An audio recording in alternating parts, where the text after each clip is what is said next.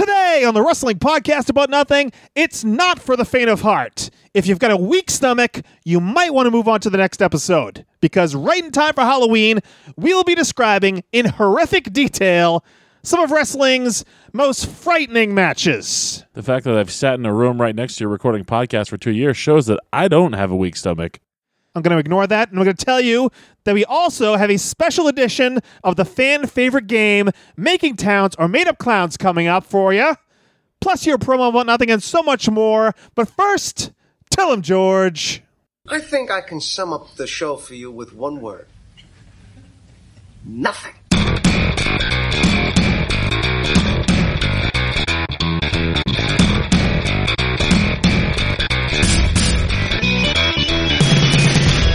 Wrestling fans, there are millions and millions of podcasts out there, but there's nothing like this one. Do you ever just get down on your knees and thank God that you know me and have access to my dementia? This is the Wrestling Podcast About Nothing. Nothing? Nothing. Welcome to the Wrestling Podcast About Nothing, episode 132, a production of Crackpot Podcasts. My name is Mike Crockett. I'm a longtime independent wrestling referee in the Northeast, currently on an extended hiatus from the ring. And joining me, as always, is the veteran of the New England Independent Mat Wars. Now he is a Ring of Honor wrestler. He is Mr. Inside Edition. It's the great pumpkin, Brian Malonis. He's calling me fat.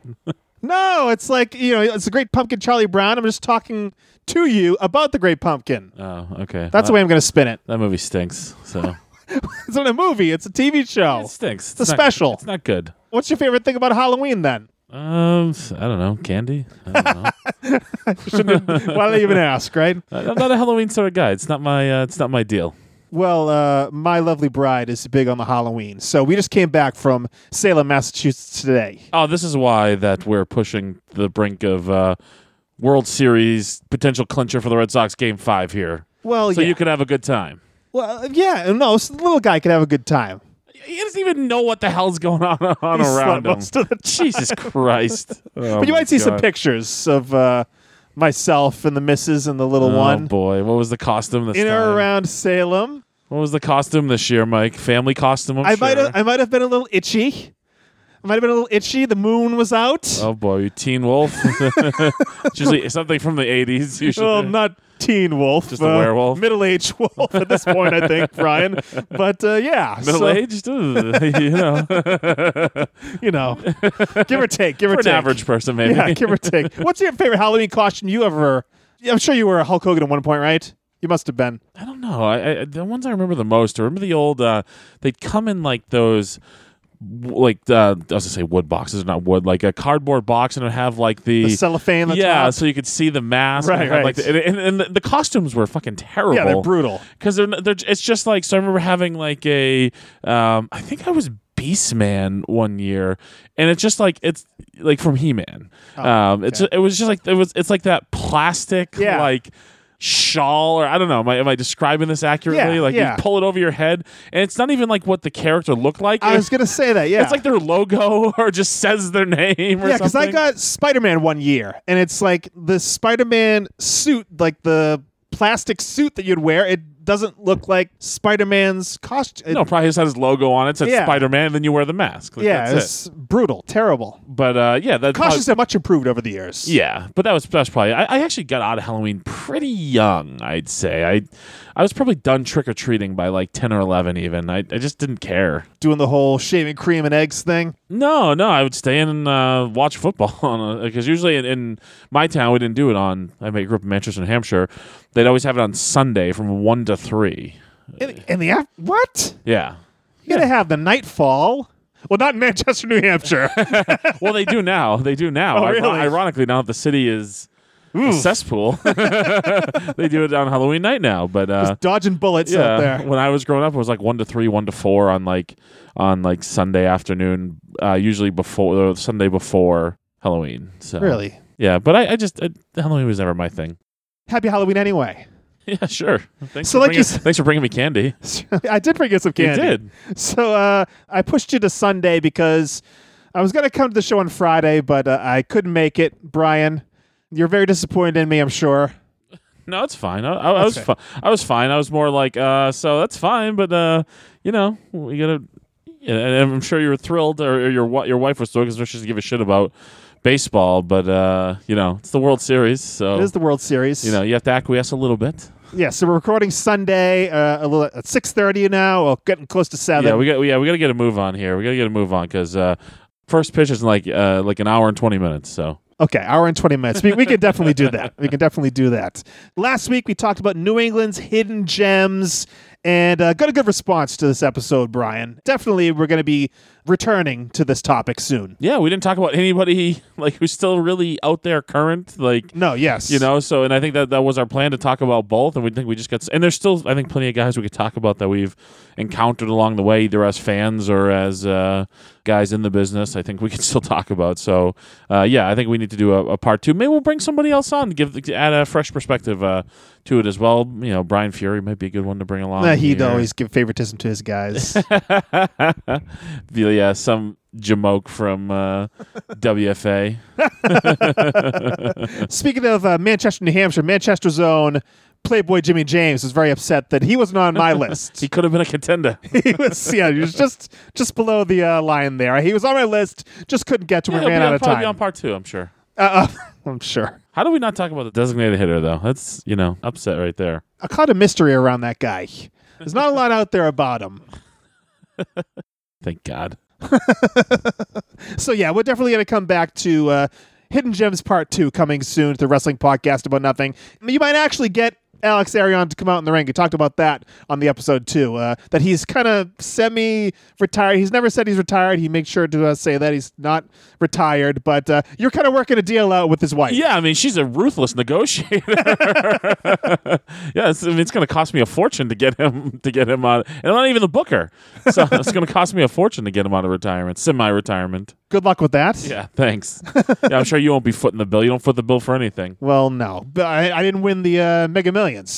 So. me either, buddy. But the closest uh, you can get if you want to be a billionaire is to wear the Mega Malonis t shirt. You can get that at brianmalonis.com. Yeah, these things are flying off my merch table uh, this past Friday night at uh, Chaotic Wrestling. So uh, if you couldn't make it out there, or, or if you're uh, if you're a fan of ours who isn't local, uh, go to brianmalonis.com. You get the Mega Malonis T-shirt. You can get the old Kingpin T-shirt.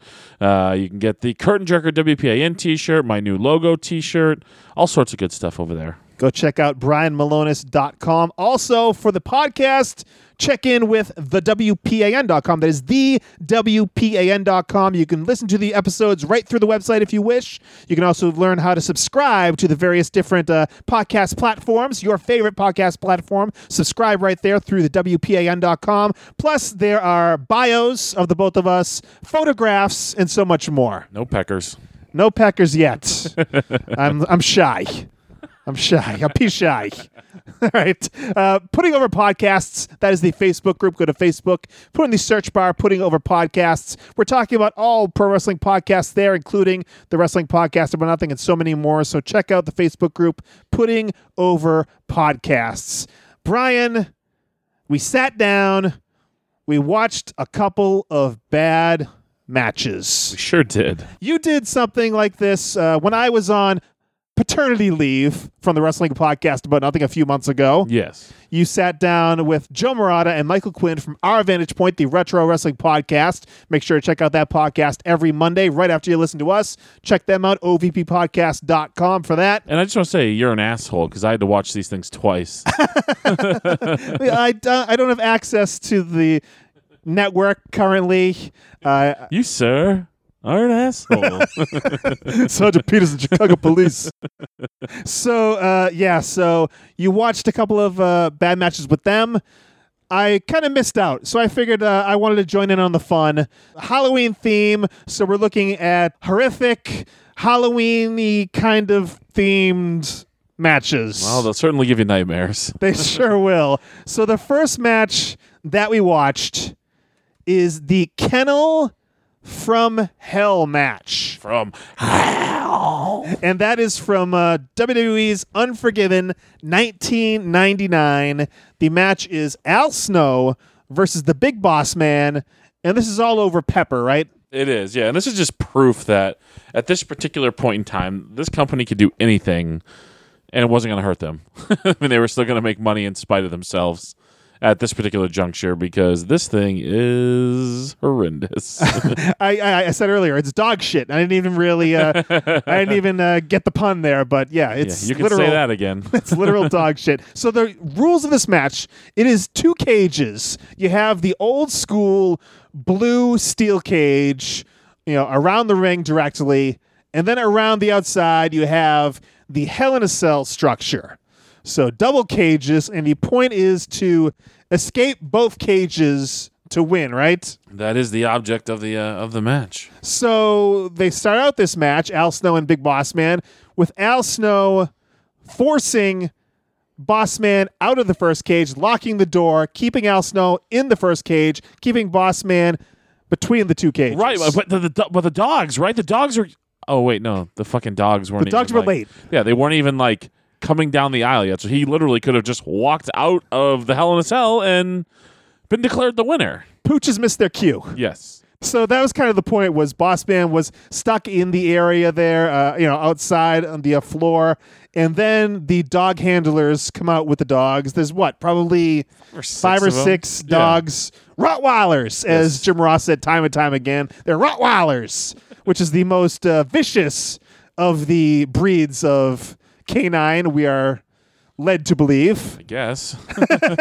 not according to what we see here, but Not least to the human beings in the match, they aren't. They were fighting with each other. Well, but- yeah. So when the dogs come out, they do get a little pop, a little bit. People are, They do, and they almost immediately start pissing everywhere. yeah, they, they don't. shh, don't frighten the animals. Keep the noise down. Keep the noise down.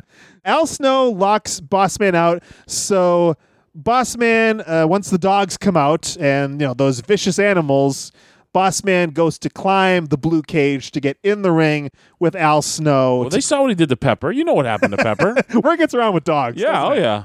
yeah. Of course it does. somehow Bossman is up on the cage, and then they switch positions. So now Al Snow is on the outside at the top of the cage, and Bossman is inside at the top of the cage. Snow climbs down and tries to run from the dogs. But the dogs are paying attention to each other and not what's going on. Well, that's the with other thing match. too. Like you, so you have four sides of the ring, and all the dogs are in like one corner right? oh, of the ring. yeah, all the handlers are just kind of hunched Yeah. in together. Yeah, it's like they all just like, oh, we'll just sit here and shoot the shit rather than like, no, you probably should spread the dogs out. No, nobody wants to give them any direction there. Okay, we'll continue. So JR says this idea is the idea of Al Snow. So that's who we have to blame, Brian. I apparently. think I think right beforehand too. He's like, this one, this one has potential for some bowling shoe tendencies. uh, no truer words have ever been spoken. Al Snow uh, is trying to get away from these dogs that aren't paying attention to him. He climbs up, gets superplexed into the ring off the cage by the big boss man. And then just right off the bat, they're throwing each other into the cage, uh, you know, willy nilly. There's no tease of that whatsoever. They're just going right into it. I mean, they've- they've already taken out weapons and banging them around anyway. So it's kind of yeah, there's that one like, zero to a 100. shovel shot to the, the Al Snow's head. I, I swear, I think Boss Man is immediately apologizing for it because he hits him and he looks, he's bent over and he's clearly saying something to him. I'm, I'm pretty sure he's like, "Oh my god, I'm sorry."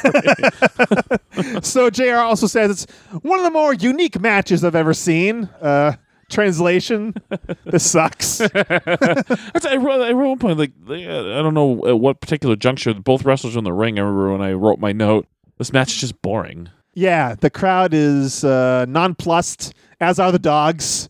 no one's excited about this match. Barely Al Snow and Big Boss Well, the Man. dogs are a little excited because they continue to piss all over the floor.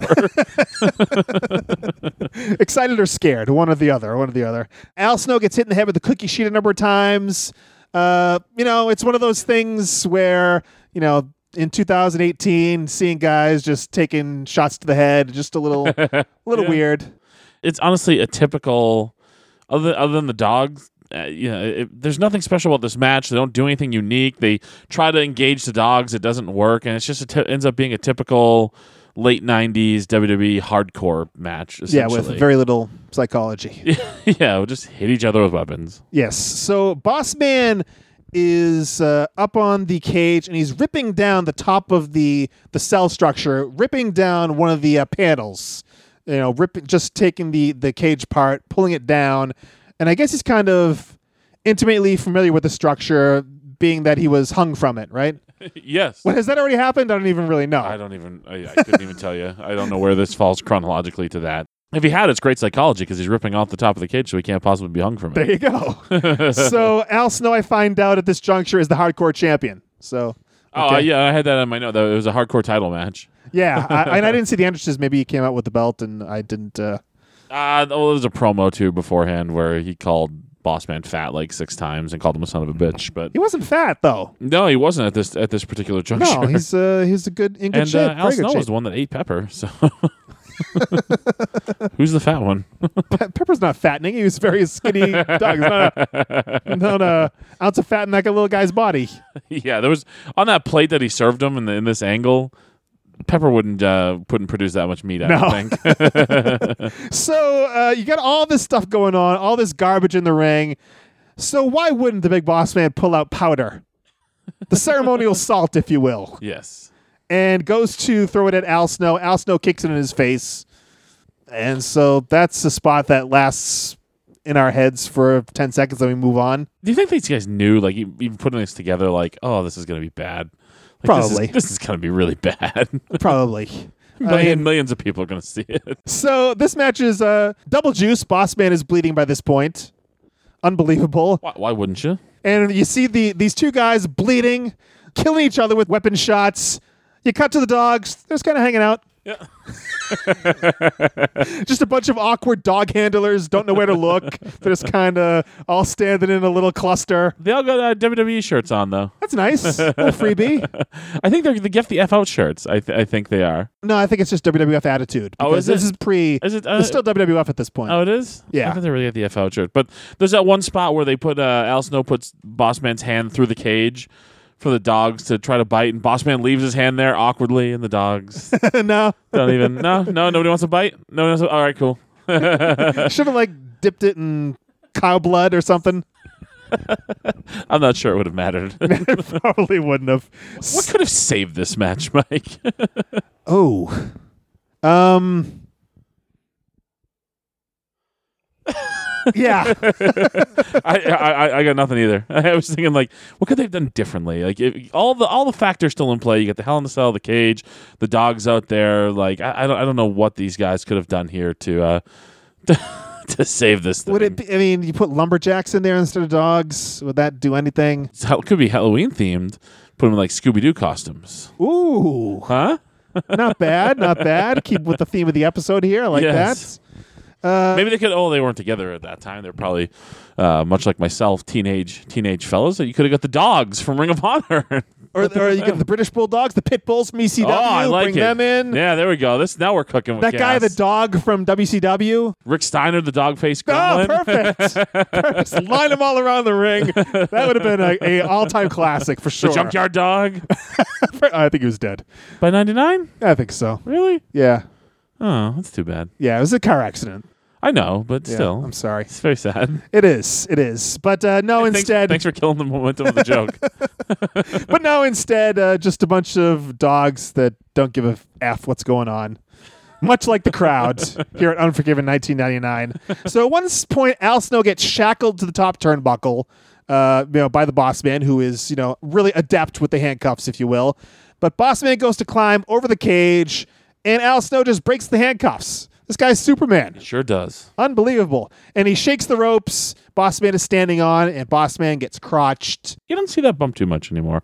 Although I can't imagine doing it on cable, but Yeah, that- that's still it's still rope in WWF. it is. But I mean, and, like on the indies and stuff, you know, Yeah. it's not. But um, yeah, boy, I don't think I can't remember the last time I've seen somebody get crotched on the top rope like that. It Good happens. spot. It happens. So Bossman climbs back up through the hole that he created in the uh, ceiling of the cell. Al Snow climbs over the blue cage, transitions to the side of the cell. He's uh, hanging there above the door, Goes over, pats the dogs. You know, gives Fido a treat, kicks the door open. It's underneath him, and he just jumps down and he's out. And the dogs are not even close to him, not even looking No. at him, not even paying attention. And the bell rings. It re- really, really, the trick was why he was doing that is because he didn't want to step in all the dog piss and shit that was all over the. no, yeah, he did very well avoiding all that stuff. didn't want to step in that. But this match, there's like no crescendo. It was like just above zero for the entire way through. Unbelievable. It just ended. No ebbs or flows, just Nothing. just ebbs. Nothing. so Boss Man was climbing one area, Al Snow was climbing the other area, and Al Snow just happened to be climbing right by the door and got out. So It's very resourceful. he was very resourceful. Uh, Jim Ross says, We've just seen the first and maybe the last. he knows that this was absolute And garbage. 19 years later, we still have not seen this match again. No, maybe someday. Maybe uh, Warbeard Hanson can dust that off. Mothballs. Maybe. so Bossman now has to try to find his way out of the cage. Yes. away from the most passive pooches in professional wrestling and in all of history, I would say. Yeah, They used to get better. Uh, Matilda used to do better with chasing Jimmy Hart than these dogs. Uh, Well, not really. she would chase him occasionally. I, I- I mean, but then they would he'd get there, or she Matilda would get there and just kind of sniff around. Yeah. No, nothing really happened. So they should have really learned their lesson from that. But no, Boss Man is quote unquote chased to the back. Yeah, he's By all the the, way to the dogs. entrance before we even see the handlers with the dogs. Yeah, just the And and, and Mike, there, wa- Yes. there was a high spot in this match, and it's coming. yes, the awkward handlers uh, kind of uh, trot down the aisle after the boss man. Boss man is like at the slowest trot you've ever seen, and the handlers kind of catch up, and one of the female handlers basically falls onto her dog. no, no, no. I don't think it was a female. It wasn't? I don't think so. It was, a, it, Looked was like a, it. it was a bigger fella. It was a long haired somebody. Yeah, I thought It might have been a I don't male. know. It was bigger. It was a bigger person. Well, anyway, They were just big. fell onto the dog, right onto the poor dog. and boss man. broke its hind legs. and Bossman escaped, and uh, soon after, that dog was taken out behind the building. And uh, oh come on! What's wrong with you? You can't say that. People love dogs. I, I'm so well. I mean, you said he broke his legs. That uh, no, I think the dog's okay. No dogs were harmed in the making of this uh, pay per view, in the making of this episode of the Wrestling Podcast About Nothing. This, this is one of those times where you get back through the curtain and you know that these guys just looked at each other and was like, "God, did that suck?" Like you, like there's no way they didn't know the moment they got through the curtain. Like, wow, that was awful. I can't Yeah. believe we, I can't believe that happened. It's one of those times where you're like, well, thank God that you know the next show is tomorrow, Yeah, where you can try to erase the memory of this fucking thing. yeah. Hopefully nobody, hopefully nobody remembers it. Not a lot of people remember this match, Brian, but we're going to bring it up. We're going to bring it to the forefront here on the Wrestling Podcast About Nothing. It was WCW, and it was Halloween Havoc 1991. Yes, yes, 1991. The Chamber of Horrors match. Oh, and it certainly was a chamber of horrors. Chamber of Horrors. And You know, I, uh, I don't. I don't know if this is the, the most appropriate place to say this. Maybe later on was, but I, I'll just throw it there now because I'm gonna forget because there's so much awfulness in this match. The rules of this match still better than the Cage of Doom with Hulk Hogan and Randy Savage versus the Dungeon of The Doom. Doomsday I Cage? understood more clearly how to win this match than how to win the the Cage of Doom or whatever the hell it was. I mean, yeah, there are more simple rules, but just a poor concept, I think. Yeah. Oh yeah. But at least there was a clear and defined way of how to fucking win this match. and still some very nonsensical things going on that we'll get into here. Oh yes. But uh, yes, Gary Michael Capetta, GMC, was tasked with explaining the rules. He did great. He did. He did uh, talk about there are various devices of torture around the ring. Devices Of torture. so the rules of the match are okay. There is a cage around the ring, right? Yes, I'm and listening. it, it's not doesn't have a top on it, but it kind of it kind of goes inward a little bit, and from the ceiling. Is it after five minutes? I don't know. Which I they- don't know why it's not starting this way, Uh, Yeah, I- it's it's it's bizarre that like you can't win the match in the first like five minutes because the the thing you need to win the match is not even in play yet. but yeah, at a certain point in the match, this device lowers from the ceiling, the ultimate device of torture. It is the basically an electric chair. a chair of torture, I think is what uh, Jim Yeah. Ross calls Yeah, it. something And like Tony that. Schiavone, who are commenting on this match.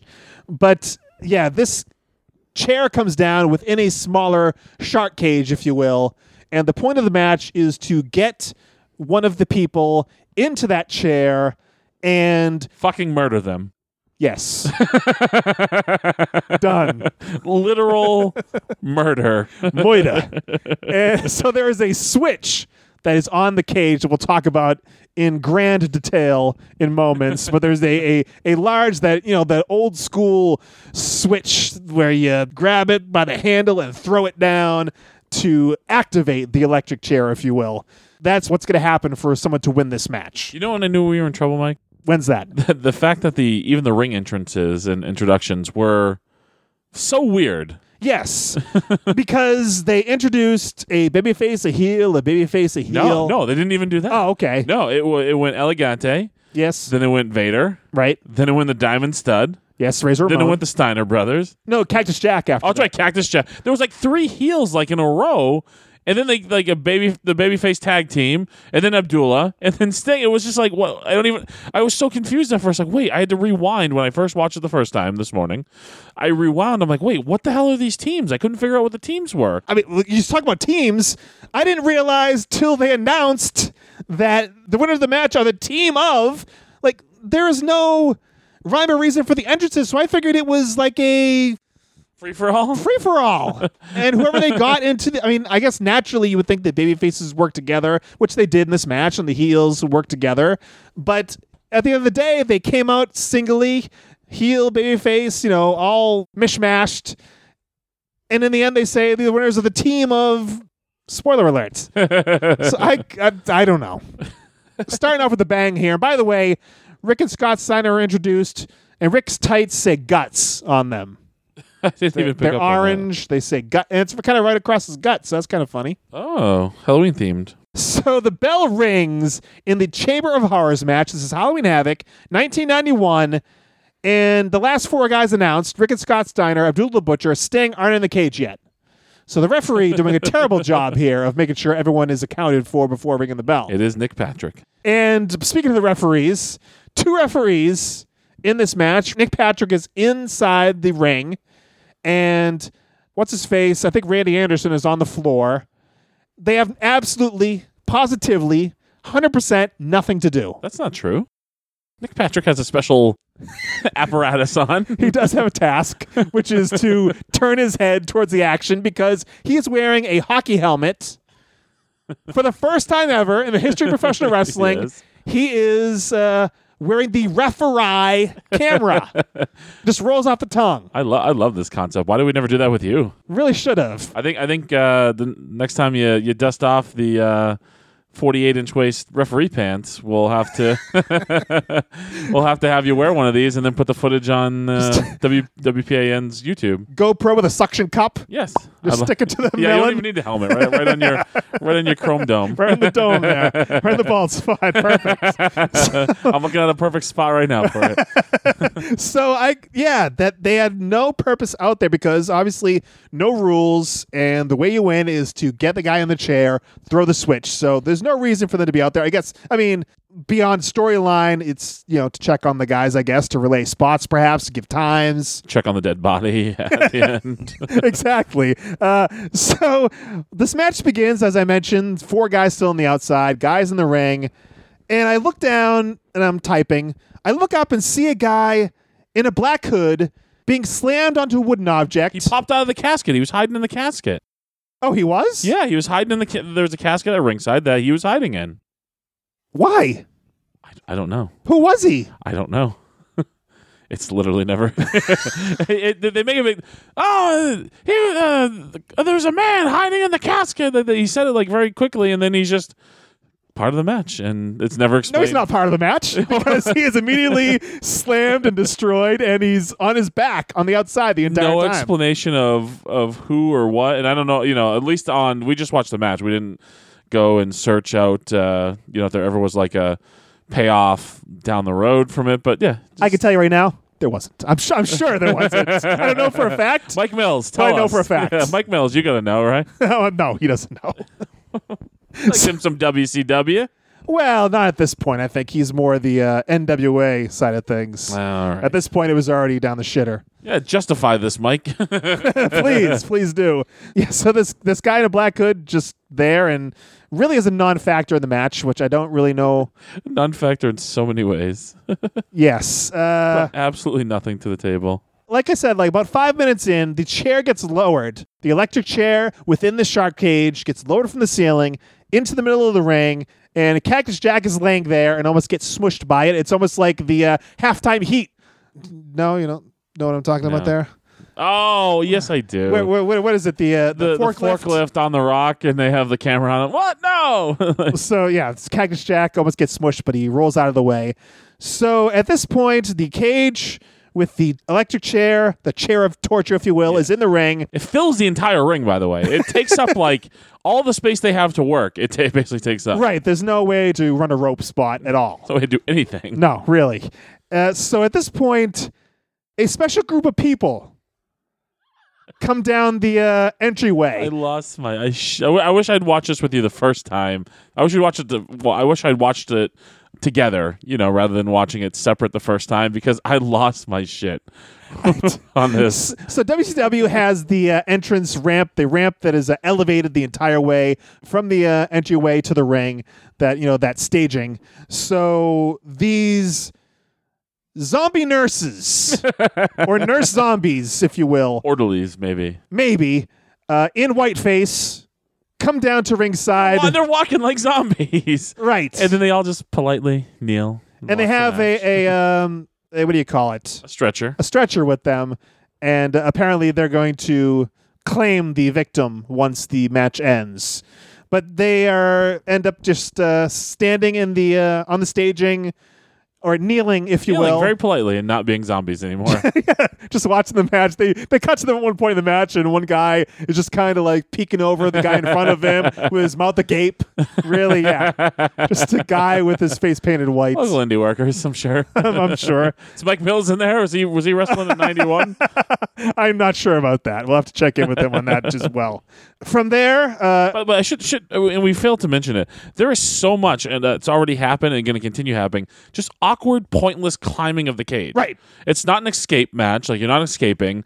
Nobody's actually doing spots off it. They're just climbing and then getting somebody's climbing up next to them and pulling them down. right, and the only reason to ever climb the cage is next to the switch, which is only about maybe seven feet or eight feet off the up on ground. yeah, step up on the first level on the cage. You're there. right. So and Cac- Elegante. It's like eye level. basically, basically. But at one point, yeah, Sting and Cactus are like three quarters of the way up the cage, but they're on the opposite side of where the switch is, so they're just randomly fighting with each other on the cage. the best is Abby, Abdul the Butcher. You know, Yeah, he- at one climbing, point he's- climbing the cage. Like, what are you just, to, doing? just to show that he could, I think, basically. And he's by himself It's the most he did in the entire match. The rest of the time, he just held on to people and leaned on them. and bled. yeah, and, s- and stabbed them in the neck with stuff. That's normal. That's standard issue for Abdullah the Butcher. Hopefully, everybody in this match got blood tested afterwards. I, would- I would hope so. So we can see the guy in the black mask again, and now he is literally handcuffed to the cage, much like Al Snow in the last match we watched. no idea. No idea. it's great. I don't know why they cut to him because he's just there on his ass. And there's no just and then the commentators aren't even putting over that like here's this guy who's not supposed to be in the match who's just in it. He's not in it, Brian. We talked about this. He's not in it. He's just there. So they show the switch. They cut and show the actual switch that starts the whole process, that ends the match essentially. And right at the top, it says off. And then it says the bottom, it says on. Yeah, you gotta you gotta you gotta grab it and pull it down to turn it on, right? But the switch is already down. What? oh, they must have they must have screwed up the uh, somebody must have screwed up the on and off, Yeah. right? That's a logical. Lefty loosey, righty tighty, that kind yeah, of thing. yeah, yeah, So it's it's down. So they have to flip it up to turn it on then, right? Yeah, you, you go up, back down. Uh, uh, who knows? but we'll, we'll we'll see more of this later on. But essentially, any rattling of the cage will basically trip the switch. It's so good. So Cactus climbs up and actually fixes the switch. That's nice of him. He puts it back up. Sting pulls him down. And of course, doing that rattles the cage, and the switch falls back down again. The other, thing, the other thing I've noticed at this point too in this match, nobody's really trying to win. like it, as we get towards the finish, there's people that try to put people in the chair, but for most of the match, nobody's actually actively trying to put anybody in the chair. You see Scott Hall a few times, actually. He's one of the ones that is actively, the Diamond Stud, actively trying to get someone in that little cage onto the chair, this big, you know, wooden structure, the chair. Uh, he's there a number of times, but guys, yeah, I've, uh, Sting, I don't think he was ever in the general same area code as, No. the, as the chair. But he just No. randomly hanging off the cage for Why no do you particular waste reason. Sting in this thing? So, uh, speaking of a waste, Elegante and Abdul the Butcher, at one point, they are going at it, and oof. Could you imagine if, if they were in a match together that wasn't a match of this type? This match actually saved them, I think. Oh my goodness. So, just random battles throughout this thing. And as I said, a number of times, guys are being pushed into that chair, being pulled back out, you know, forcing their way out of that little cage there, trying to get out of the. Uh, out of that chair so they d- can't be uh, electrocuted, if you will. But it doesn't really matter if they get on the chair because then they got to send someone. They really just should just have someone.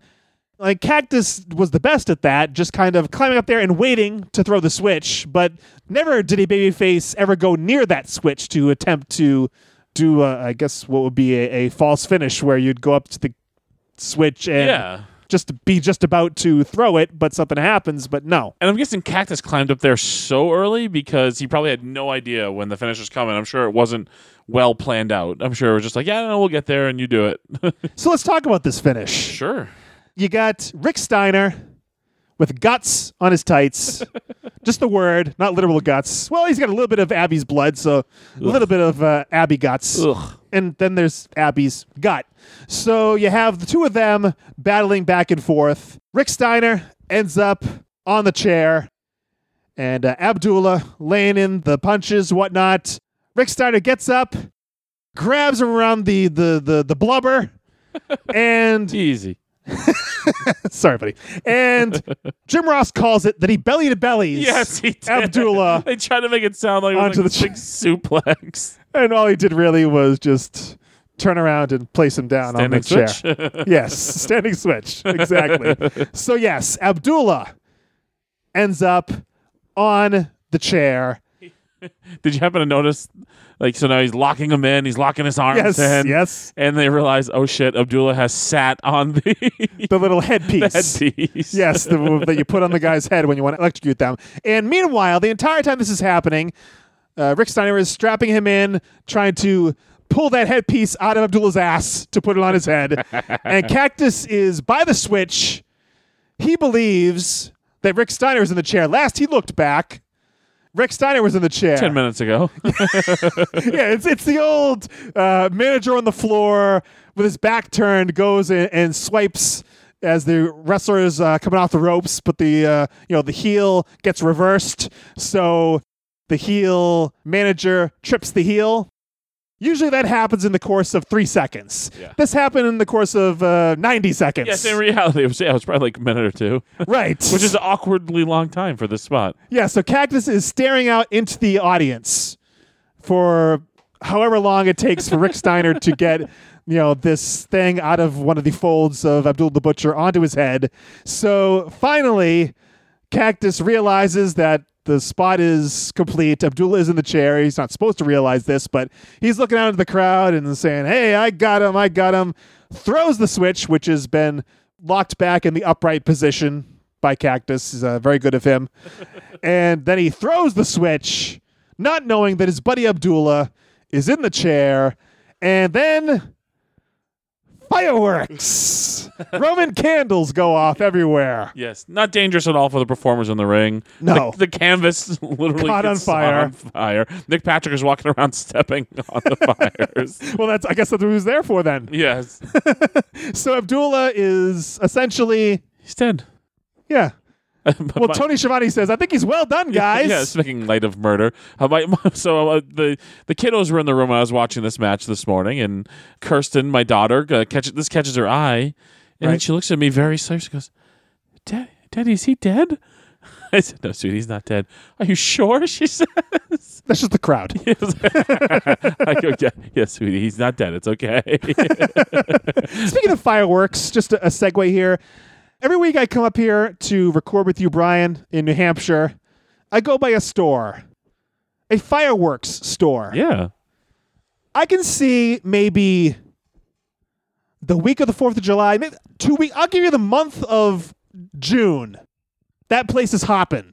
What is happening the other eleven months of the year at the fireworks store? This was like the centerpiece of this strip mall. it is the biggest store in the strip mall in New Hampshire. It is.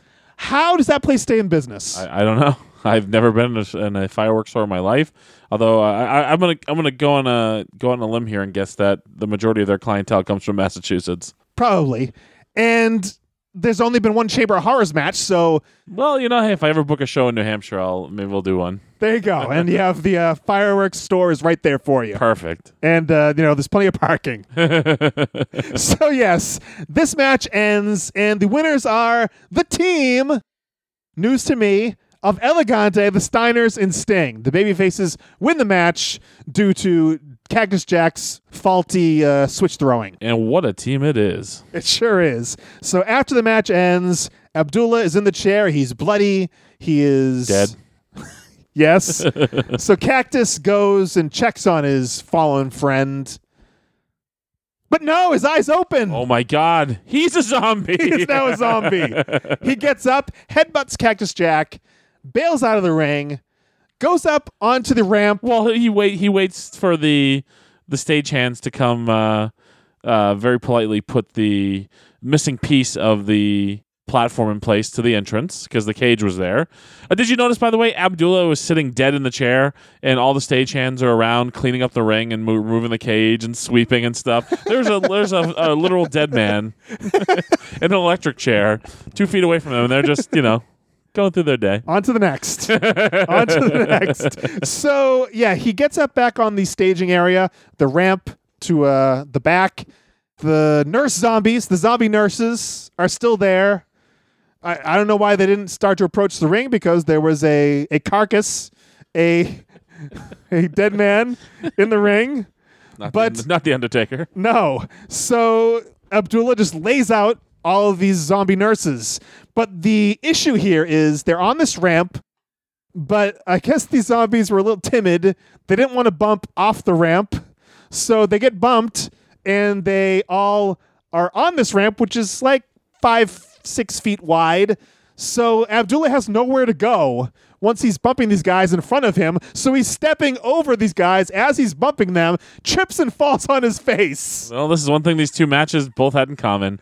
They, well, they both end with somebody tripping and falling. perfectly done. So Cactus and Abdullah fight to the back, and then we cut to uh, Jim Ross and Tony Schiavone, who are all too happy to move on to the next thing. And by the way, this thing opened Halloween Havoc 1991. I guess to set all that stuff up in the ring, you had to have the the time, so they put this match on first. Very, very Jim Kettner. Yeah, how do you Right. follow death? and Jim, Jim Ross had to sit through both of these things. He did. My goodness. I know. Isn't that amazing? so, yes, uh, two absolutely terrible, brutal, scary, frightening matches that you should check out on the WWE network. Frightening for all the wrong reasons. yes. So, uh, let's move on, shall we? Please. Let us know what you think on Twitter at the WPAN. Let us know your take on this week's episode, your thoughts on the Kennel from Hell, on the Chamber of Horrors. Use the hashtag WPAN, or you can call the voicemail line. Call 401 584 9726. That's 401 584 WPAN. Ask us a question, tell us a story, anything you want on the voicemail line 401 584 9726. Booking the Territory with Mike Mills, Harbuddy Harper, Doc Turner comes out twice a week on Sundays and Thursdays. On Sundays, they are doing the Smoky Mountain Show, reviewing that each and every week. Then Thursdays, it is the old NWA World Championship Wrestling Saturday Night 605 show. They review two shows each and every week on Sundays and Thursdays. Make sure to check out mikemills.podbean.com. That is the southern flavor of old school wrestling. If you want the northern flavor, it is our Vantage Point, the Retro Wrestling Podcast with Joe Morata and Michael Quinn. Check that out Mondays after the Wrestling Podcast about nothing, of course, ovppodcast.com. Greetings from Allentown with PW. Peter Winson. He talks about one single episode of wrestling television each and every week, weaves in his own stories, his tales, his affinity for the Bruins, for the Baltimore Orioles. the Baltimore Orioles. I'm sorry. I'm sorry, Peter Winson. Greetings from Allentown. A great show, a great guy. So make sure to check that out. And finally, the Rundown Wrestling Podcast with Jason Stewart, Adam Salzer, all the rest. Stuff going on all week long on that feed. So subscribe and enjoy. And Brian, Usually, I exhaustively pour through the results of a bunch of recent independent shows and single out funny, strange, or interesting matches from these events. But this time out, Brian, we're doing something a little different. AKA, you're too lazy to. Uh, No, no, no, no, no. I found an issue of Pro Wrestling Illustrated, actually the PWI 500 from 1998. Oh my So goodness! 20 years ago, I will give you the names of wrestlers that may be ranked in the 1998 edition of the PWI 500. You tell me if that wrestler was making towns in 1998, as in they are real independent pro wrestlers, or if they're a made up clown, a name I just made up. All right. Brian, I have the issue of the PWI 500 right here. Wow, Stone Cold Steve Austin, huh? He is number one in 1998. How about Stone Cold Steve Pierce? he's doing pretty well. He's doing Oh, well, pretty yeah. well. Fingers crossed. We're taping this before Sunday night's uh, game. Hey, it's a win-win for me. If they if they pull it off tonight, they're world champions. If not, they get another crack at it Tuesday night, and uh, you know I'll be there. Here's hoping they win tonight I, yeah, I'm right there with you, buddy. because uh, yeah, you went and uh, hooked up with Bobby Cruz. That's because I couldn't afford to foot the tickets for you. I guess so. Maybe we, maybe we could have pawned the uh, the mixer you don't use. Oh boy! All right, let's take a look at the uh, PWI 500, Brian. And the first name is number 298 Ooh, in the 1998 PWI 500. His name, appropriately enough, on this uh, All Hallows Eve edition of the Wrestling Podcast About Nothing, T. Period Rantula. T. Rantula, what what what year is this again? 1998. 20 years 1998, ago. Tarantula. So it's so it's uh, hmm. So it's, it's making towns or made up clown or, or what, what are we calling this, Mike? Was this guy making towns in 98 or is he a made up clown? Okay, I'm I'm gonna say that Tarantula was uh, making towns. You are correct, sir. All right. and there's a picture of him right there. Oh my god! Oh, he has spiderweb pants. He sure does. He's very pasty too. He's a very pasty gentleman. And uh, T. Rantula competes primarily for the independents in Pennsylvania, West Virginia, and Ohio. He is a big, brawling competitor. He has also appeared in both WCW and the WWF, but hasn't had any success. that we know for sure. yes, we do. All right, Brian, moving on in the PWI 500 from 20 years ago. You tell me if this guy was making towns back then or he is a made up clown. Number 305 in the PWI 500 in 1998 Thrill Billy. Not Hill Billy, but Thrill Billy. Real Billy. Hmm. I feel like this could be one that you made up. This sounds this sounds like in the realm of the Mike Crockett creative brain. I'm gonna say he's a made up clown.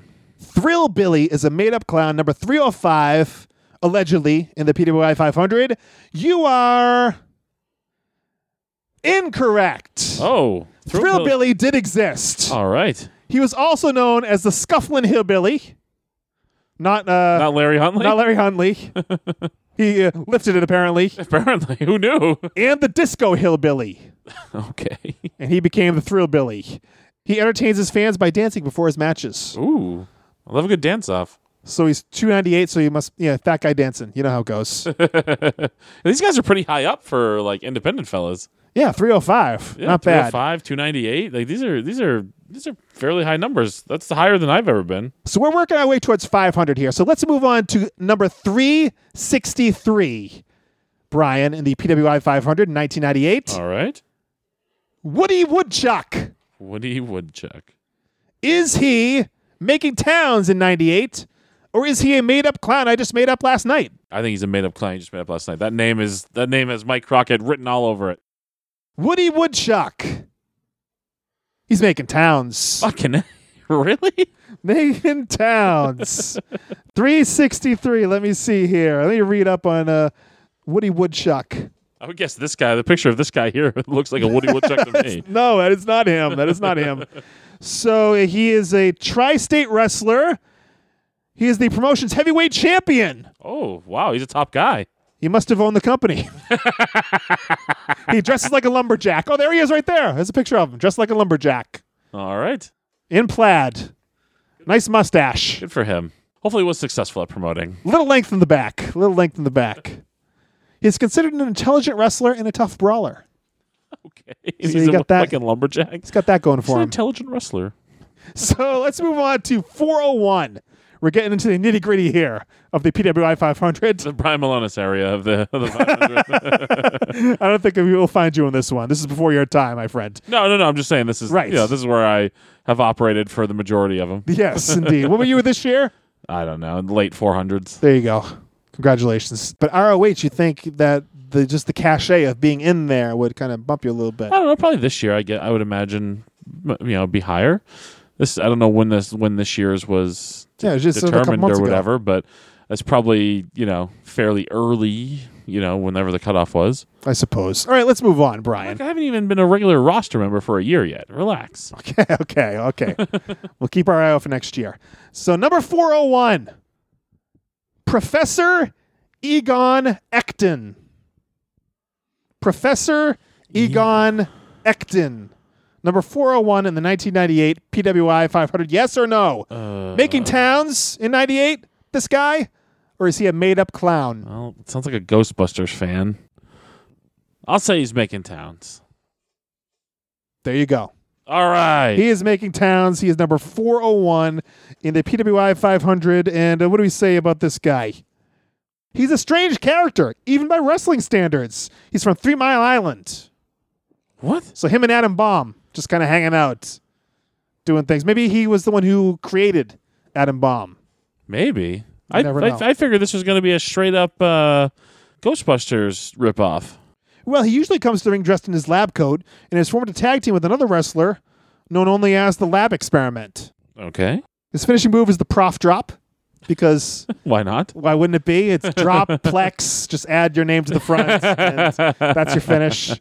And uh, used to dye his hair several different colors, but really recently lost a hair versus hair match and was shaved bald. Oh my god. Unbelievable. So Professor Egon Ecton is making towns in 1998. Let's move on to number 441. We're really getting into the shit here. Mr. Excellent. Mr. Excellent. Mr. Excellent. I mean, you're lazy with this stuff sometimes, but you're not even that lazy. I'm gonna, I'm gonna say this guy's making towns. He's making towns. Number 441. I think I might have the pattern here, Mike. Take a look at Mr. Excellent. Look at that satin jacket. Oh. he looks excellent. He sure does. If it's written on a satin jacket, you know it's true. It sure Mr. is. Excellent. He's not a Sports Illustrated legend, but Oh, I'm sure he stitched his number right under his name there. maybe. Mr. Excellent. All right, moving on to number 446, just a few later. The original Sandman. The original Sandman. Yeah, I guess we know there's there's Sandman and ECW, but this is the original Sandman. The original Sandman. Number 446 in All the right. Uh, PWI 500 in 1998. I think he's making towns, Mike. Is he making towns? 446. the original Sandman. He's a made up clown. Oh, you piece of shit. I gotcha, I gotcha, I gotcha. so, no, the original Sandman is completely fake. I made it up. Moving on to number 451 in the PWI 500 Eight Ball Jones. Eight Ball Jones. Ooh, I love a good eight ball. Who doesn't? Especially at this time. 1998, no drug tests. I don't know. I don't know. People, it was eight ball still a thing in '90. It feels like more of an '80s thing. Well, like Vanilla all, Ice- all signs point to yes, Ryan. but yeah, they sure, they sure do. Hopefully, he has that jacket I, I, I think you have to. because I, because I think, I think he's making towns. He is. He is making towns, but I don't think no, there's no picture. No picture, sadly, of Eight Ball Jones. And let me see here. Uh, I've seen a person with that jacket before in real life. I have two. Uh, I was made at my day. Foxwoods. Made my day. I was so happy. I think I took a picture of him, but it's probably on an old phone, so I don't think I still have it. I see nothing here about a multicolored leather jacket that Eight Ball Jones wore. but Appalachian Mountain champion Playboy Brian Wayne threw a fireball in his face not too long ago. Whoa, that That's- does really say not too long ago. Not too long ago. All right, uh, we got a few more here, Brian. Number 455. Rat Boy. Rat boy. huh? Rat Boy. R A T B O I. Rat Boy. I'm gonna, I'm gonna say a made up clown. Rat Boy is making some fucking towns in 1998. Let's see exactly where. 455 Rat I Boy. can't figure out why none of these guys got looks. He's reigned as the National Wrestling Council champion for more than a year. Wow, does he own the promotion? I'm sure he does. The Cat Trap is his finisher. At least it's not the Rat Drop, or I guess it'd be the Rat Droppings. That's. that would have been pretty clever. He's competed in North Carolina, South Carolina, Tennessee, and Virginia. Rat Boy, ladies and gentlemen. Number 470. We're wrapping up here. The PWI 500, making towns, made up clowns. Number 470. Crazy Joe. Crazy Joe. Oh, all right. Hold on here. Crazy Joe. What are you trying to pull here, Mike? Huh? Crazy. This is a tough one because you could have Joe. definitely made this up because it could have been an ode to Crazy Joe Davola. Mhm. Or this guy could have stolen it from Seinfeld because it's the perfect time frame. right. Uh, but the show is just ending at this point. Crazy Joe is making towns. He was. All right. Uh, He was in 1998. He's sadistic, but popular with the Mid South fans. Oh, okay. agile despite his paunchy appearance. he likes matches that involve barbed wire and kendo sticks. Okay. Here is uh, a picture of Crazy Joe. I Paunchy. can't imagine why he uh, didn't get a look. Christ. All right. Christ Number almighty. 485 in the PWI 500 in 1998. Froggy. Feeling froggy, Brian? No, no, I'm not. I'm not feeling You're not froggy. feeling froggy? I think. I think. I think Froggy's a made-up clown. You are correct. All right. Froggy's made up, but number 485 in the PWI 500 in 1998 is Toad. All right. So I took the inspiration to create Froggy, but Toad is number 485. Is that in case I actually somehow weirdly knew the f- the 500 from '98? Maybe. His favorite move, Brian? Toad Assault. I like it. It's the very name. creative. Add the thing at the end. That's how you did it back in 1998. and he teamed with Lodi from Raven's Flock Wow. in the Independence. Well, that's something. That is something. How would you like to be in the tag team where you're the where where Lodi's involved and you're and you're the less successful guy? So let's move on to number 500 in the 1998 PWI 500. very prestigious. Uh, the number 500. It's small and prestigious. well, I say number 500 is Chip Fairway. Chip Fairway. Is he number 500 and making towns, or is he not number 500 and he's a made up clown? Well, you know, 500 is usually something memorable, something catchy. Chip Fairway would certainly fall into that. So I'm going to say he's making towns. I'm going to say 598 was Chip Fairway. You are correct, sir. All yes. Chip Fairway. He's the golf enthusiast, and he caused a stir by starting his career with a five month undefeated streak. So I guess five shows, probably. All right. so his finisher, the titanium driver. That's actually pretty good. Uh, He considers his golf club, Big Bertha, to be his personal valet. All right. So uh, there you go. Chip Fairway wrestled occasionally for WWF and WCW, but didn't have any success. All right. much like Tarantula. so, folks, that is Making Towns, Made Up Clowns, the special edition from 20 years ago, the PWI 500. Let us know what you think on Twitter at the WPAN. Brian, it is time for this week's promo about nothing.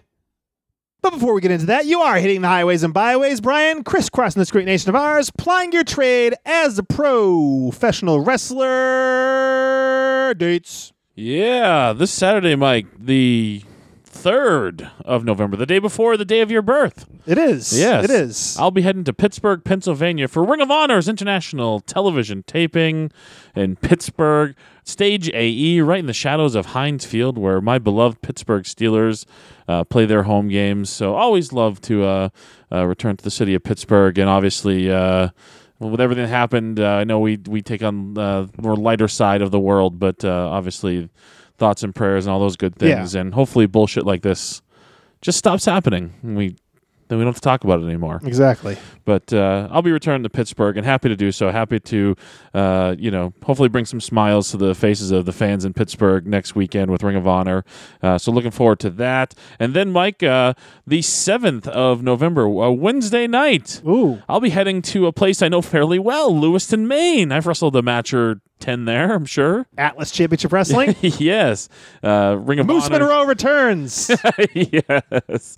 Uh, Conquering Hero returns home uh, to Lewiston, Maine with Ring of Honor, part of the Global Wars uh, Yes. tour for Ring of Honor. And then the very next night, Mike, I returned to the city where I've wrestled more matches uh, than anywhere else in my career, Lowell, Massachusetts, the Lowell Memorial Auditorium, Global Wars Night 2. You can get tickets to all of these on ROHWrestling.com. The Pittsburgh show will be shown on TV, but uh, if you're not in the New England area, Maine or Massachusetts, or for some reason can't make it out to these great events, you can stream and watch them live uh, with your subscription to Honor Club. Go to ROHWrestling.com for tickets and information on Honor Club. Then, Mike, I'm very excited oh, for this next thing. you see him it. Yeah. Okay. I'm getting on an airplane, Mike. oh, Well, I fly to go wrestle quite a bit these I days. know, but I know what's this com- what's coming here. I'm going on vacation, baby. I'm going to Walt Disney World. this Mickey is the Mouse. Disney countdown over your shoulder. Oh yeah, Mickey Mouse has booked me, so uh, I'll be there for for a week, and then uh, Thanksgiving's my birthday. I just want to throw it out there if anybody wants Oh. to buy me anything, There you go. Michael. You okay. but then after that, Mike, I will be returning. The this is Thanksgiving weekend, November the twenty fourth. I'll be heading to Philadelphia, Pennsylvania, for a big doubleheader with Chikara and Beyond Wrestling. Chikara has a three p.m. bell time. Beyond Wrestling a seven p.m. bell time. I will be on both ends of that. Oh. Yes, it's the if for Beyond Wrestling, it's a tournament for tomorrow. Me and Cam Zagami are part of this. If we're so lucky to win our first round match, we'll advance to the second round on Sunday, November the twenty fifth, in Worcester, Massachusetts. So, uh, you know, we'll see we'll see what happens there, Mike. Uh, hopefully, some good fortune coming uh, for me and one of my many tag team partners. In this case, Cam Zagami, and then I'll round it out, Mike, with my first booking in December, December the seventh, Friday night in South Boston. It's UFO wrestling. I return, uh, no longer the UFO heavyweight champion, Aw. uh, but uh, still will be there in attendance uh, for UFO. All right. Sounds great. And if you want to book the kingpin, email Brian Malonis at Comcast.net or DM him on Twitter at Brian Malonis. It is time for this week's promo about nothing, the year 1989. And we're going to the WWF, the World Wrestling Federation. Anything can happen in the Raw Wrestling Federation. And it does here because this is one of the more amazing promos you will ever see. A lot of consequences, a lot of things coming out of this promo. Let's take a listen to this promo from the Bushwhackers. This week's promo about nothing. You set me up and you let me down. Wow! Yay! Cousin, isn't it good to walk in the arena and to see all the kids swinging their arms? Oh, not only the kids, Cousin Luke, but all our mates out there, all the bushwhackerers, as we're coming in, Cousin Luke, as we're climbing, as we're marching, as we're going to the top of the E. WW Tag Team Ladder, all our, all our mates out there, Cousin Luke, they're doing it with us. They're climbing to the top with us, Cousin They're helping us march over our opponents, Cousin We're all going together, Cousin We're marching over the lot of us. It's one for all. And all our mates out there for the bushwhackers. All of They're so blown up, Just fill in time, Brian. essentially. Just fill in time. we they do need it. 45 seconds, guys. What is it about? Uh, uh, nothing. Go. Just be you. this is a promo about nothing. Maybe for the first time ever, literally, this promo is about nothing. Come on though. Whoa! Yay! there nothing going on. I'm sure this is right before they went out and licked some children on their way to the ring. Well, they had a lot of energy, Brian. A lot of, a lot of uh, love to give. Let me ask you this: you, you bring Maxwell to a wrestling show, you letting a bushwhacker lick him? See, I would think those were setups. The, they worked that out beforehand. Think so? Uh, maybe not. I don't think so. Maybe not. yeah, Butch was gonna fucking hurt himself. He was just he almost forgot his cousin's name at one point. That, that, that cousin Luke. just the, the- all the That's his real- blood. that's, and his real, just- that's his real name. it's, I not know. Like, it's not like it's like a, a made up gimmick name or something. Luke's his real name. he j- there's just so much blood flowing through that head of his that he, he he's just so worked up, unbelievable. It's, uh, yeah, completely out of breath, like you said. Uh, after this, they both collapsed into a heap. I'm sure, and I personally think the best work uh, that that these guys ever did was in the WWF. right, Mike Mills. he brought that up when we talked about uh, Uh, worst gimmicks. I think. yeah, he did. And- But it's again, it's got to go up his ass and, and a lot of probably a lot of people's ass sideways that they will always be mostly remembered for as the bushwhackers. You- So you're saying you are a bushwhackeroo through and through. Sure, the Playboy was Playboy loved him some bushwhackers. I think my dad loved the teeth. They loved the hand thing, the arm thing. It's very memorable. Loved getting licked. Who doesn't? Who doesn't? Brian, uh, you talk about in promos. Where's the money? What is the point? Where you, the point of a promo is to get someone to buy a ticket to see you or to, to watch you on pay per view or whatnot, pay for a subscription. Talk people into the building. Yes. Dusty Rhodes did it for decades. Talk people into the building. What were these guys doing? I'd buy a ticket to go see these guys after seeing that. You wouldn't? I mean, come on, old man Crockett uh, you liked them. He d- he br- did He brought you to a show or two, I'm sure, in this day and age, right? right. I guess you feel like getting licked. Go to the He old uh, playing- he WWF was- show. he was at the show, po- lick my son. Come lick my son. he wants to be licked. we gotta get out of here. you heard this promo about nothing, and you want the full picture? Find the link to the video in the description of this episode or at the WPAN.com. Bushwhackers took one look at you. Like I'm not looking at that fucking guy. They licked the hair right off my head. the WPAN.com. We are back right here next Monday for episode 133 of the Wrestling Podcast About Nothing. Till then, he is the Kingpin Brian Malonis. Whoa! I'm Mike Crockett. Yay! Big ups to Mucko, and thanks for nothing.